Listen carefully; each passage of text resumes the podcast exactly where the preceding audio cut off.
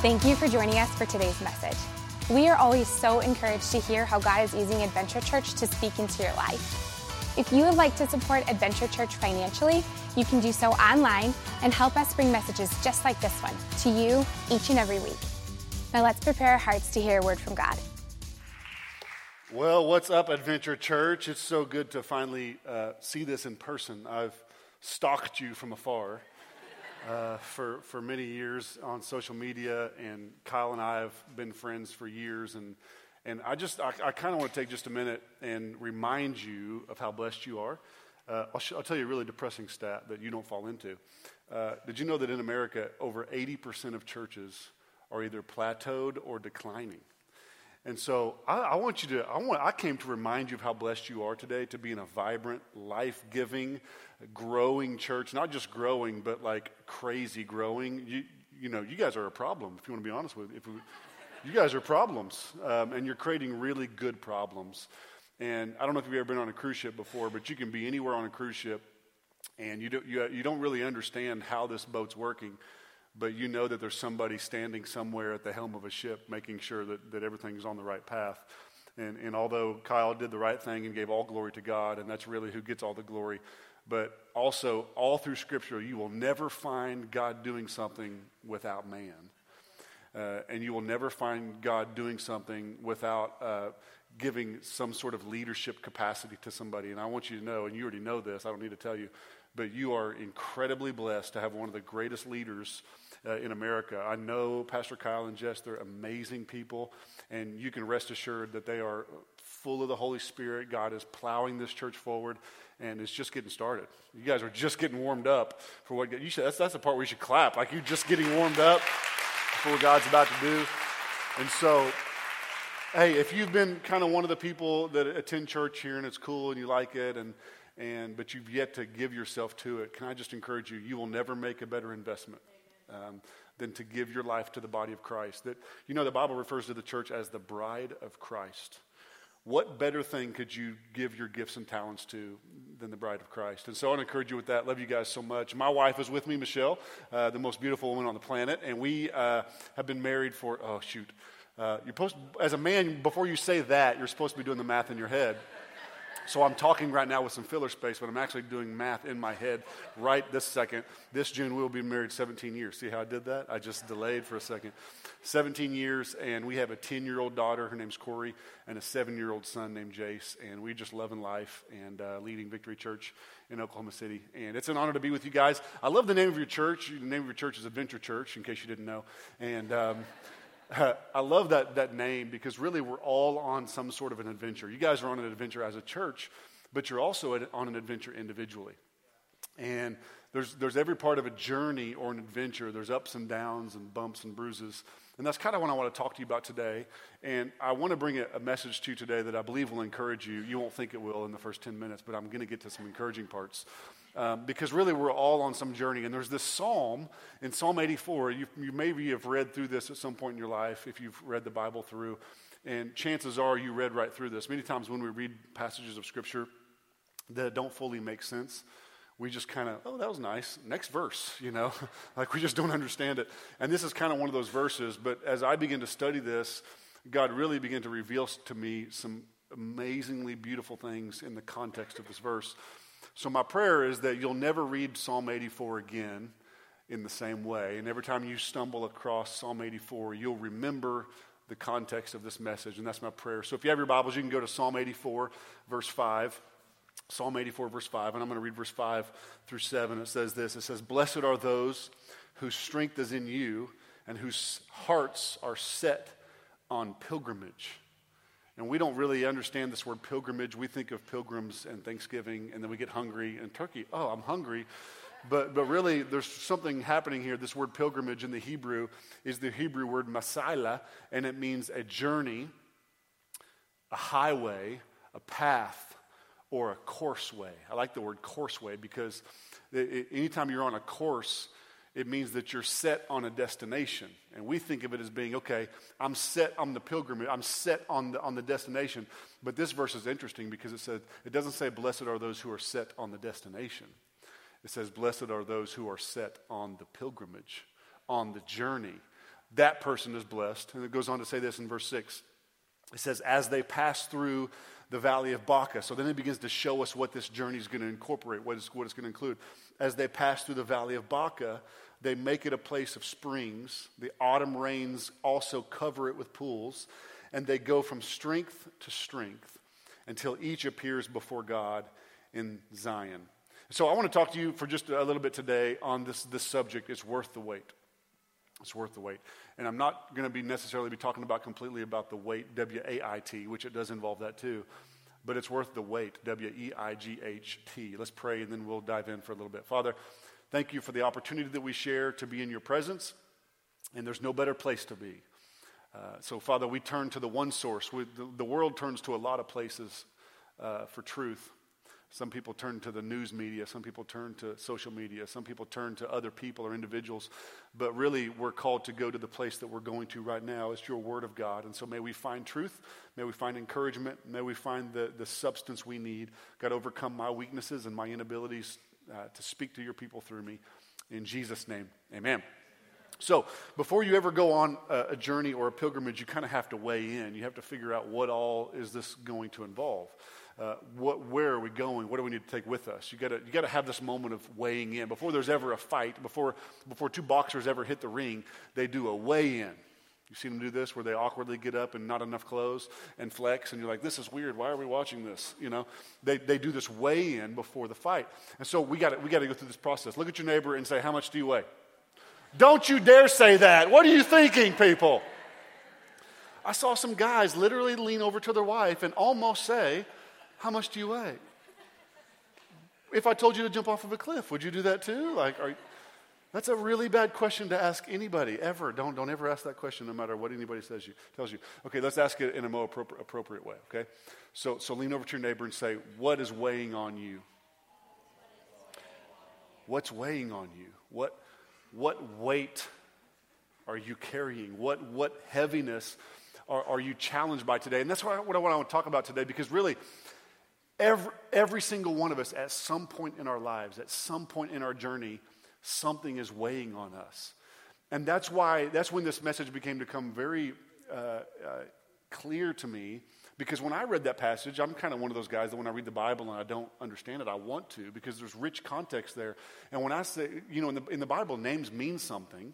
And so when I, when I read it and it said, as we travel through the valley of Baca, my first question was, well, what's the valley of Baca?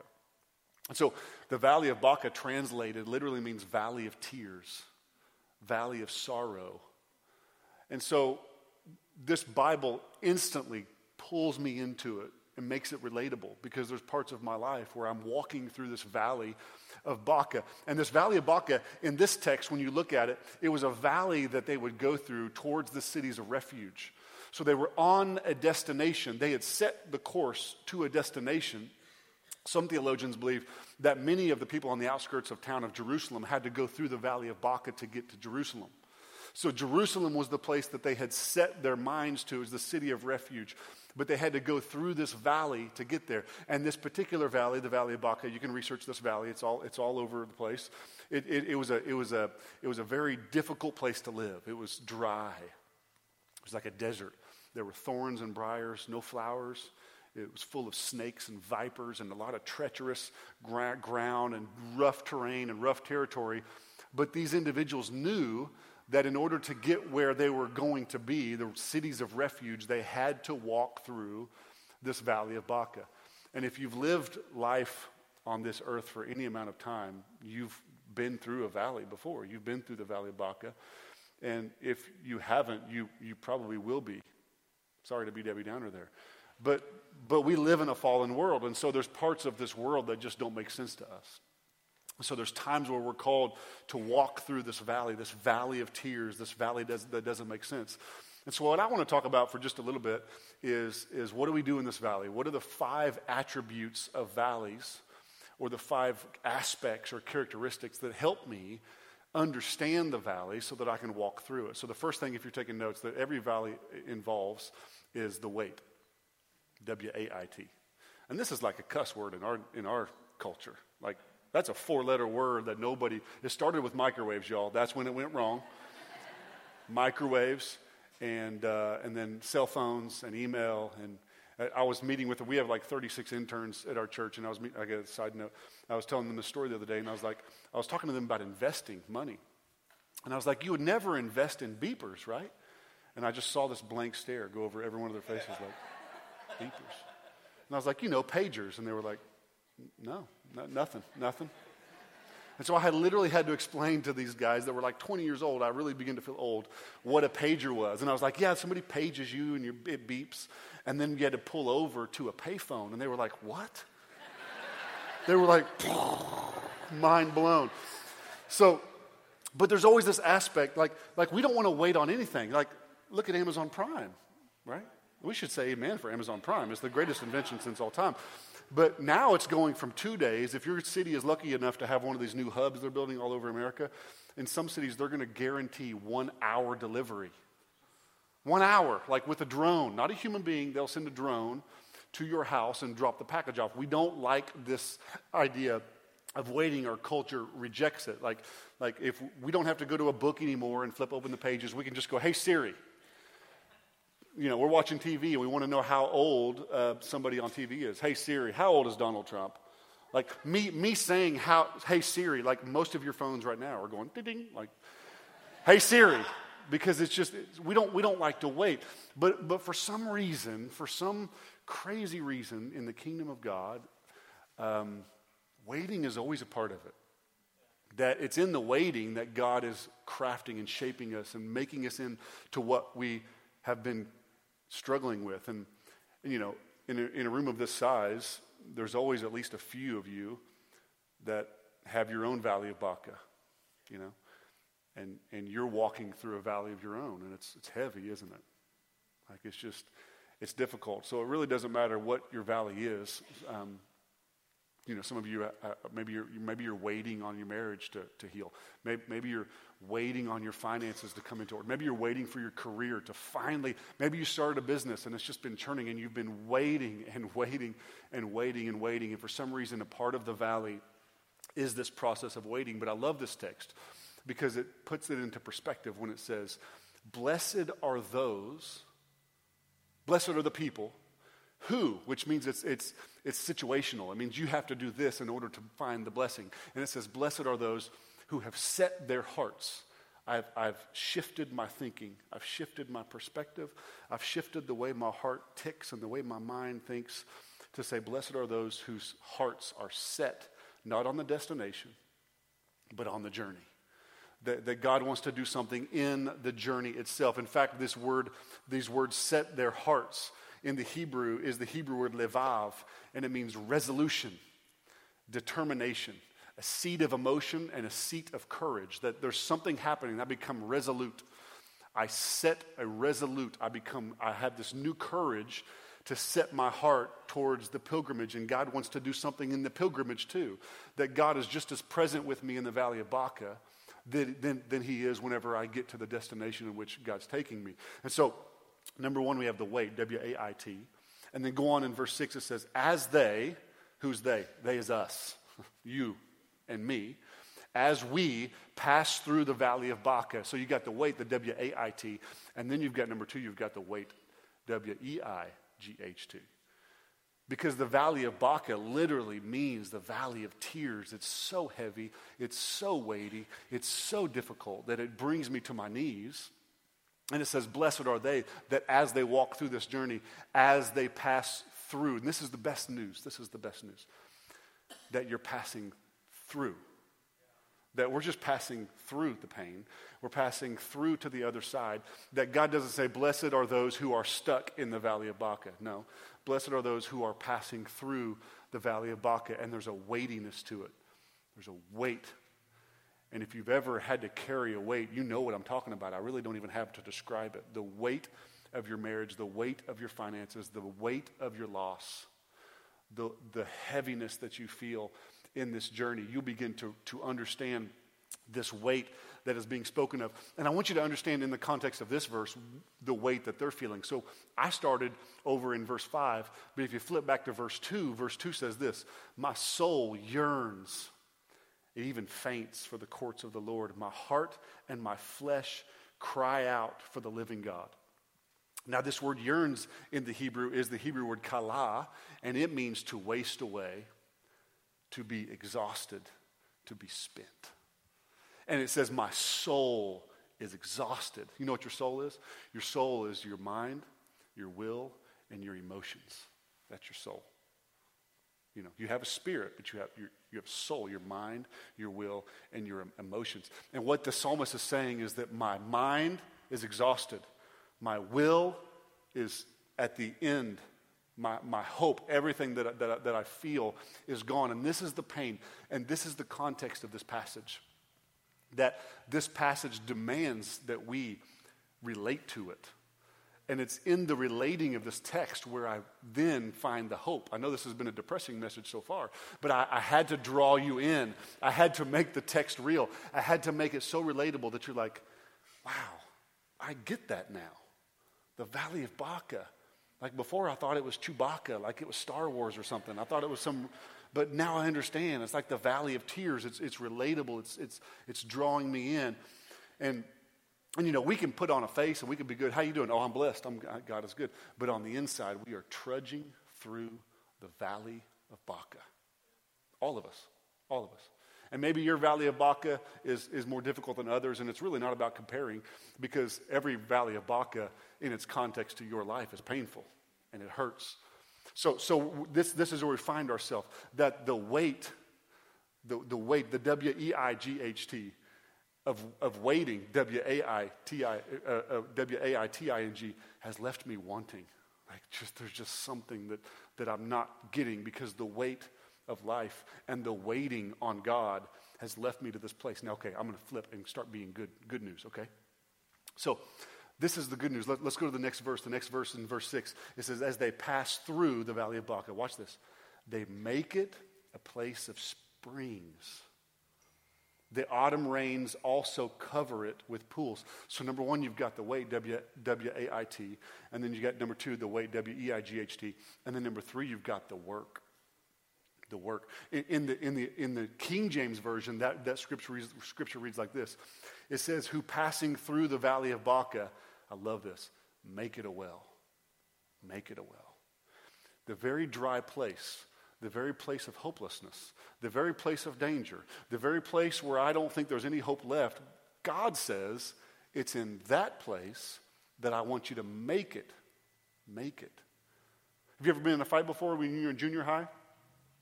And, and, and you reply back with, well, then why don't you make me do it? make me. This is the same verbiage being used in Scripture where God's saying, make it, make it. You have to take control. There's got to be something in you that says, I am not going to waller in my tears anymore. I'm going to find courage. I'm going to find strength, and I'm going to dig something. What do you, what do you have to do to, find, to get a well? You got to pick up a shovel, and you got to start digging. You got to start digging. And so, locked inside the pain of the Valley of Baca is also a promise. And this is why this text began to jump out at me. Because here's a promise in Scripture that we've read over and read over and read over and missed it and missed it and missed it. But when you get into the meat of the text and understand what it's saying, he's saying, when you're passing through the valley of Baca, that dry place, that sick place, that place where there's no hope, he says, I want you to make it a well. And here's the promise that's locked up inside this. The promise is this, is if you'll dig it, God will fill it. Because it says, make it a well, and then the very next verse says, the rain will fill the pool. So, what it means is it means that we're not just going to sit around. This is, I think, a lot of Christians give up on God because we spend our lives saying, God, bless my family. And we, we look up and we're, all of our attention is to God, which isn't a bad place to look. But we're saying, God, bless my marriage, bless, bless my finances, bless my kids, bless. And God's like, if you, you got to dig it first. So we got to dig a well and then look up and say, all right, God, fill it. Because behind every promise of God is the obedience of man. So, you want your marriage to flourish, fellas? Like, put on a button up shirt and take your spouse to a place where they have cloth napkins, not paper ones. Right? What is that? That's digging a well. That's digging a well. You, you, you, you, know, you, want, you want your wife to, to, to be attracted to you? Do the dishes. That's like the most attractive thing you could ever do. You know, don't go to the gym, do the dishes. That's, that's way more, you know, attractive. Um, finances. What, What's that? when you tithe, when you begin to become generous, when you begin to trust God with your finances, you know what that is? You're digging a well. You're digging a well. You're saying, God, I'm willing to show that I trust you with my, my money, with my, with my finances, and I'm going tr- to show it by laying it down. I'm, I'm going to lay it down. This is what Jesus did. It says that he loved you so much that he laid down his life. You know what he was doing? He was digging a well to prove to you how much he loved you. That there was an aspect of it that, that, that our obedience. So we have to work at this. Look at, look at your neighbor and say, It doesn't work. Come on, um, entertain me. We do this at my church. Just if it's weird to you, just entertain me. It doesn't work unless you work it. You got to work it. There's an aspect of this that you have to dig a well. Another one would be fun to say. I won't make you do it because we just did it. But can you dig it? Like that would be a really fun one to do. We won't do it though. So, so watch this. Here's what I want to encourage you with is the prophet Isaiah said this. He said, the scorched land will become a pool and the thirsty ground springs up water. So you remember when Elisha in, in the book of in, Second Kings, he, uh, the prophet uh, the Elisha came and he said, "Make this valley full of ditches." Remember that? If you don't remember, go back. It's in chapter 3, 2 Kings chapter 3. And it says, Make this valley full of ditches. And then what happened? The rains came. But the rains came after the ditches were dug. So there's this piece of work. You, you got to work it. Remember, remember when God brought, the, brought the, the Israelites out of Egypt?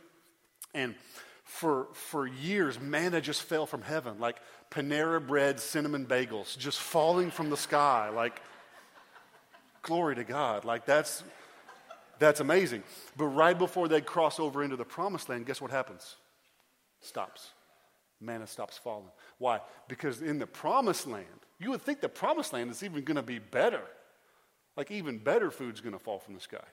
But the, the Bible says that when, before they went over to the promised land, manna stops. They cross over to the other side. Now, guess what they have to do?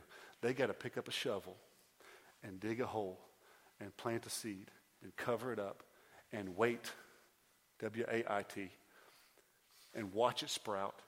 And then they had to feel the weight of work and they had to come in and they had to harvest it and grind it and they had to work they had to work it out to get the same bread that before god had. And this is what it feels like sometimes when you first become a christian. It's like everywhere you go god's just speaking to you and showing you and scriptures and verses and then you hit this dry spell. You know what that means?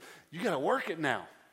God's like i want you to pick up a shovel and dig a well and if you'll dig a well i'll fill it up and so we apply this to our marriage. We apply this to our finances. We apply this to our relationships. We apply this in every area of our life that if it, it doesn't work unless we work it.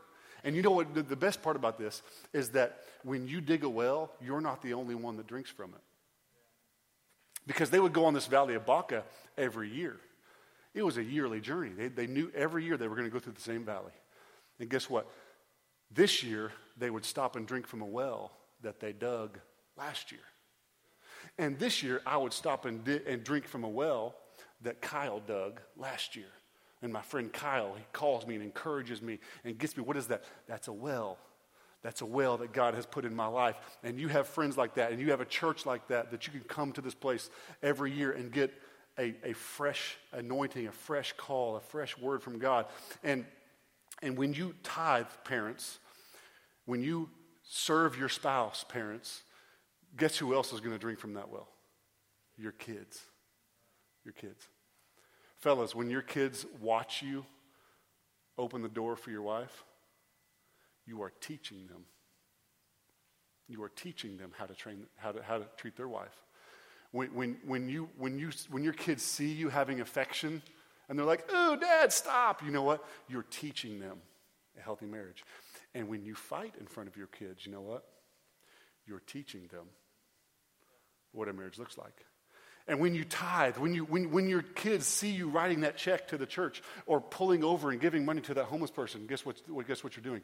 You're digging a well that they will drink from when they're adults.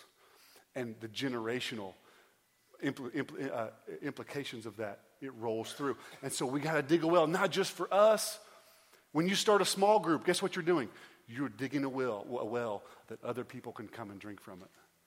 You know, so, so everywhere we go, We're digging wells for us to get through the season and for those around us to come and drink from the same well. So we got the wait, W A I T. We got the wait, W E I G H T. We got the work. And number, number four, watch this in verse 7. It says they go from strength to strength. One translation says they go from pool to pool. So, number four, on your journey, you will discover that there's also a wonder. A wonder. And, and really, journeys, we think of a journey or a pilgrimage as wandering, like W A N D E R. Like I'm just, just wandering around. But what this scripture speaks to me, at least, if it doesn't speak to anybody else, is that it's in my wandering that I can find the wonder of God. That I don't have to wait to get to the destination to see how great God is. That I can experience the goodness of God even in the valley of Baca even in the place of weariness, even in this place. How? By going from strength to strength. And really, this has given us this really beautiful imagery of these, these journey, these, these, these sojourners that would go from down through this valley of Baca. And you can begin to see the image of this because he's challenging them to make a well. And the next year, you'll return to that well. And your kids will come to that well. So, what it means is that while you're on this journey, so if this platform represents a journey, and that wall over there is my destination.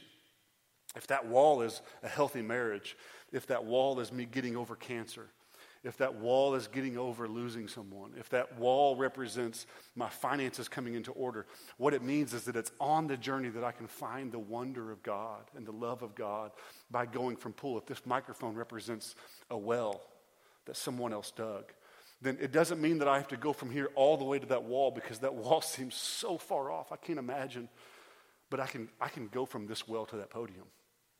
That I can go from this strength to this strength.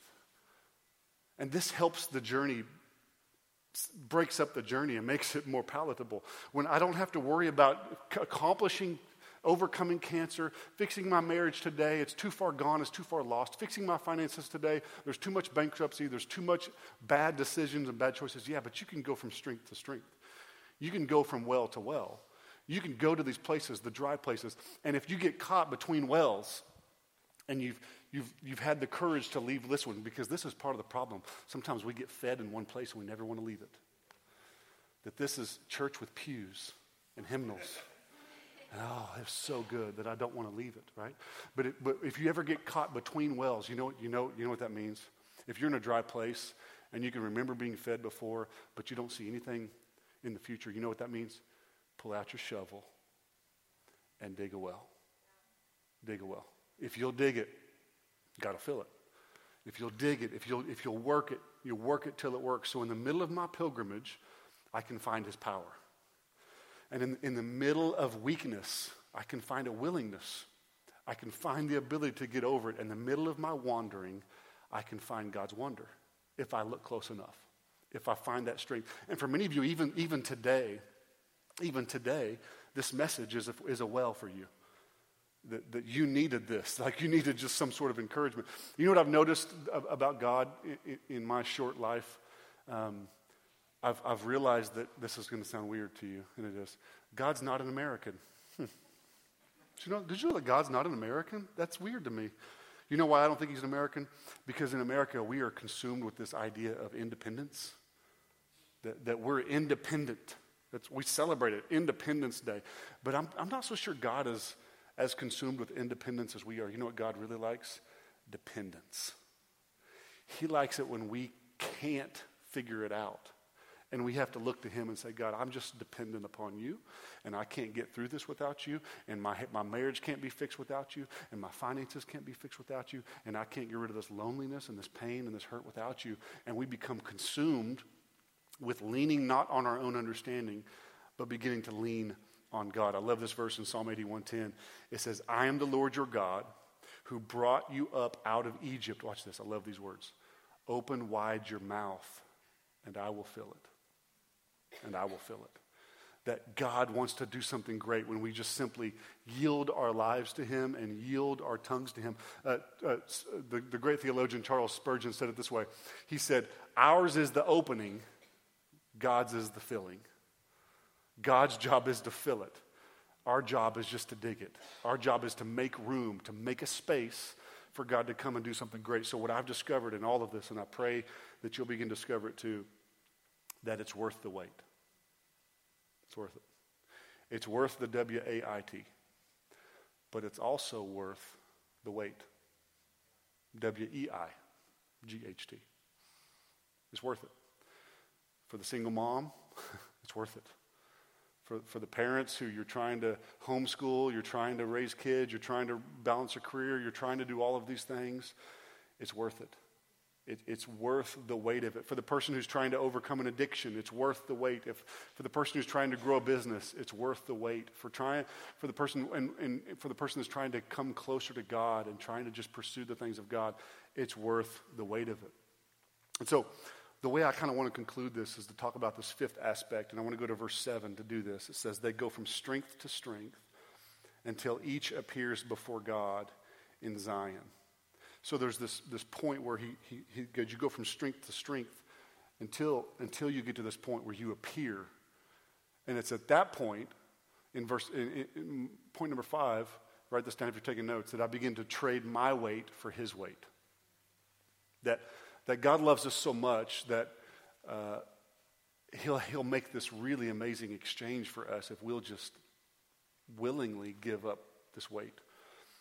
I remember um, man, I don't have a ton of time. I'm going to have to hurry. But, but Michelle and I took over a church about three years ago.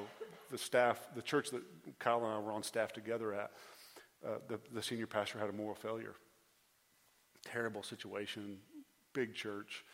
And they looked at me to be the senior pastor, and I was like, You're out of your mind. Like, you're crazy. I've never done this. Kyle was a mentor to me. He says I was a mentor to him. It's actually the opposite. I was in higher education. I was a vice president at a university. I've got a master's in education. I've got a doctorate in education. That was my path. And God ripped me up and put me in ministry. And they looked at me and said, You're the senior pastor. And I'm like, Have you guys lost your mind? Like, are you crazy? I've never preached. I don't know. I don't know how to do any of this. And I remember the weight. Like, I can barely talk about it without getting emotional because I remember the heaviness of that. And I remember every night I would just pray, God, I, you have to take this. You have to take this weight. I can't, I can't. And every night I would, I would pray these prayers. I would pray this prayer. And if you, if you have a fail, if you have difficulty sleeping at night, you'll pray these two prayers and you'll drift off to sleep. I would pray this prayer. I would say, first off, I'd say, God, if there's somebody better fit to lead this organization than me, then I submit my resignation and I'm willing to do something more difficult. That kept my heart pure. And then I would pray the second prayer and this is a bold prayer, I would say, God, this is your problem, not mine. Because really it is. Why do we think we can carry the weight of these things? And I would say, God, if it's okay with you, I'm going to go to bed because you want me well rested. And if you need me, wake me up. I'm here. You wake me up. Now, he'll have to wake me up hard because I'm a deep sleeper. But God, you wake me up. If you need me, you just wake me. And sometimes he would. And sometimes he would. But I would say, God, I'm just going to believe that while I'm sleeping, you're working. And so, I, and I could literally, whew, really talk about it. Every night, I could literally, tangibly feel the weight go. And then ask my wife, I'd be like, but this is the promise that God gives us that we rarely take advantage of. He, he offers this to us, and we rarely take advantage of it. Let me show you in Matthew 11 28. It says, Come to me, all who are weary and burdened and weighed down and going through the valley of Baca, and I will give you rest. So come to him. And then he says this, and, and then I want you to take my yoke, and I want you to learn from me, for I am gentle and humble in heart, and you will find rest for your Soul. Well, that's interesting. We talked about souls. What's the soul? The mind, the will, and the emotion. So God promised to bring rest to our soul. For my yoke is easy and my burden is light. So when, when the weight of life hits us, God gives us this promise. And it happened all through Scripture. Remember when Moses, remember when God came to Moses and he said, I'm sending you on to the promised land, but I'm not going to go with you because you're a stiff necked people. And if I go with you, I'm going to kill all of you. Like, thanks, God. That's really encouraging. But this is in Exodus 33. And, and and Moses talks him out of it. Moses is like, God, please, you know, if you don't go with us, then don't send us, you know. And, and so God relents and he says, okay, I'll go with you. And you know what the very next words Moses said? Show me your glory. Now, show me your glory. Now, do you know what the word glory means? In the, in the Old Testament, in the Hebrew, the word glory is the Hebrew word kavod, and it literally means weight. Weight. W E I G H T. And so, what this means, he, you know what Moses was praying? God, I need you to weigh in to my situation. So, we started this day by weighing in. What's weighing on you? I think the only fitting way to conclude this message is for us to shift our thinking to say, no longer is it that's weighing on me. I'm, I'm passing that weight over to God and I'm saying, God, now show me your glory, show me your weight. Here's the scale, God, and the weight of life has tipped it. I need you to come in, God, and balance the scales back out and make this manageable. And you know what the very next verse said? The very next verse, after, after Moses said, Show me your glory, God said this, and the Lord said, I will cause all my goodness to pass in front of you. I will cause all my goodness to pass in front of you. When? When did that happen? When Moses said, I need your help, God. It's too heavy. Can't carry this weight anymore. Remember, I'll, I'll, conclude with this. Remember when Paul, Paul like went through more than all of us put together. He was flogged, he was beaten, he was abused, he was thrown in prison. Nowhere did the guy went was he not ridiculed and abused and abandoned and all the things that, that we wrestle with. And this is how Paul summed up his pain. This is how Paul summed up the weight of everything that was weighing on him in 2 Corinthians 4:17. He said it this way: "For our light affliction." Light? You kidding me? And he says this, which is but for a moment, is working for us. What? My pain is working for me? My pain is doing something that I don't know about. My pain has a purpose. My pain is, is he said, he said that pain, that weight is actually working for us a far more exceeding and eternal weight in glory.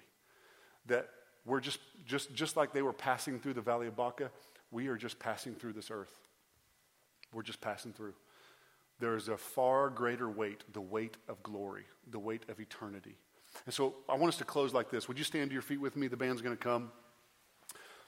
Here's what I love about Pastor Kyle's heart in this church is I want you to know that, you know, a sermon's good and a sermon's decent, but really, let's, let's be honest. At the end of the day, a sermon is, is but a vapor. I, I don't remember what I preached last year, and I preached it. Do you know where the real work comes is whenever we conclude the message? Because if we just leave here and everybody walks out the door, you'll, you'll remember, yeah, there was a tall guy, I think, with some super skinny jeans. That's all I remember. I don't, I don't really remember anything else, something. But you know, you know what we'll remember is if we'll just get out of the way for a minute and let the Holy Spirit do something. Because God speaking to you and the Holy Spirit doing something in you will last far greater than any sermon ever could. That God can do something as we worship Him in just a moment, as we meditate on Him and close our eyes and focus on that, not lunch, not that my belly's growling, none of those things. If I'll focus in, that God can do something miraculous in my life if I'll just turn to Him in these moments. And I love how this psalmist concluded this whole chapter. It was a verse that you may, you may recognize when I read it, but it's a, it's a verse that now that you know the context of the Valley of Baca, watch this in verse 10, concluded with this Better is one day in your courts than a thousand elsewhere. That was the psalmist's conclusion. That, yeah, the valley's hard. Yeah, it's difficult. Yeah, this is really, really hard. But I would give it all for just one more moment in your presence. Father, we thank you for your presence. We thank you that you're here. God, my prayer is that I would get out of the way so that your Holy Spirit can come and speak to us and lead us and guide us and comfort us. God, I pray for the person in the room who's going through a valley, God, that it would be in these moments as we sing this song, as we focus in on you, that you would come and heal and encourage and love and lift us up in Jesus' name. Amen. Let's worship.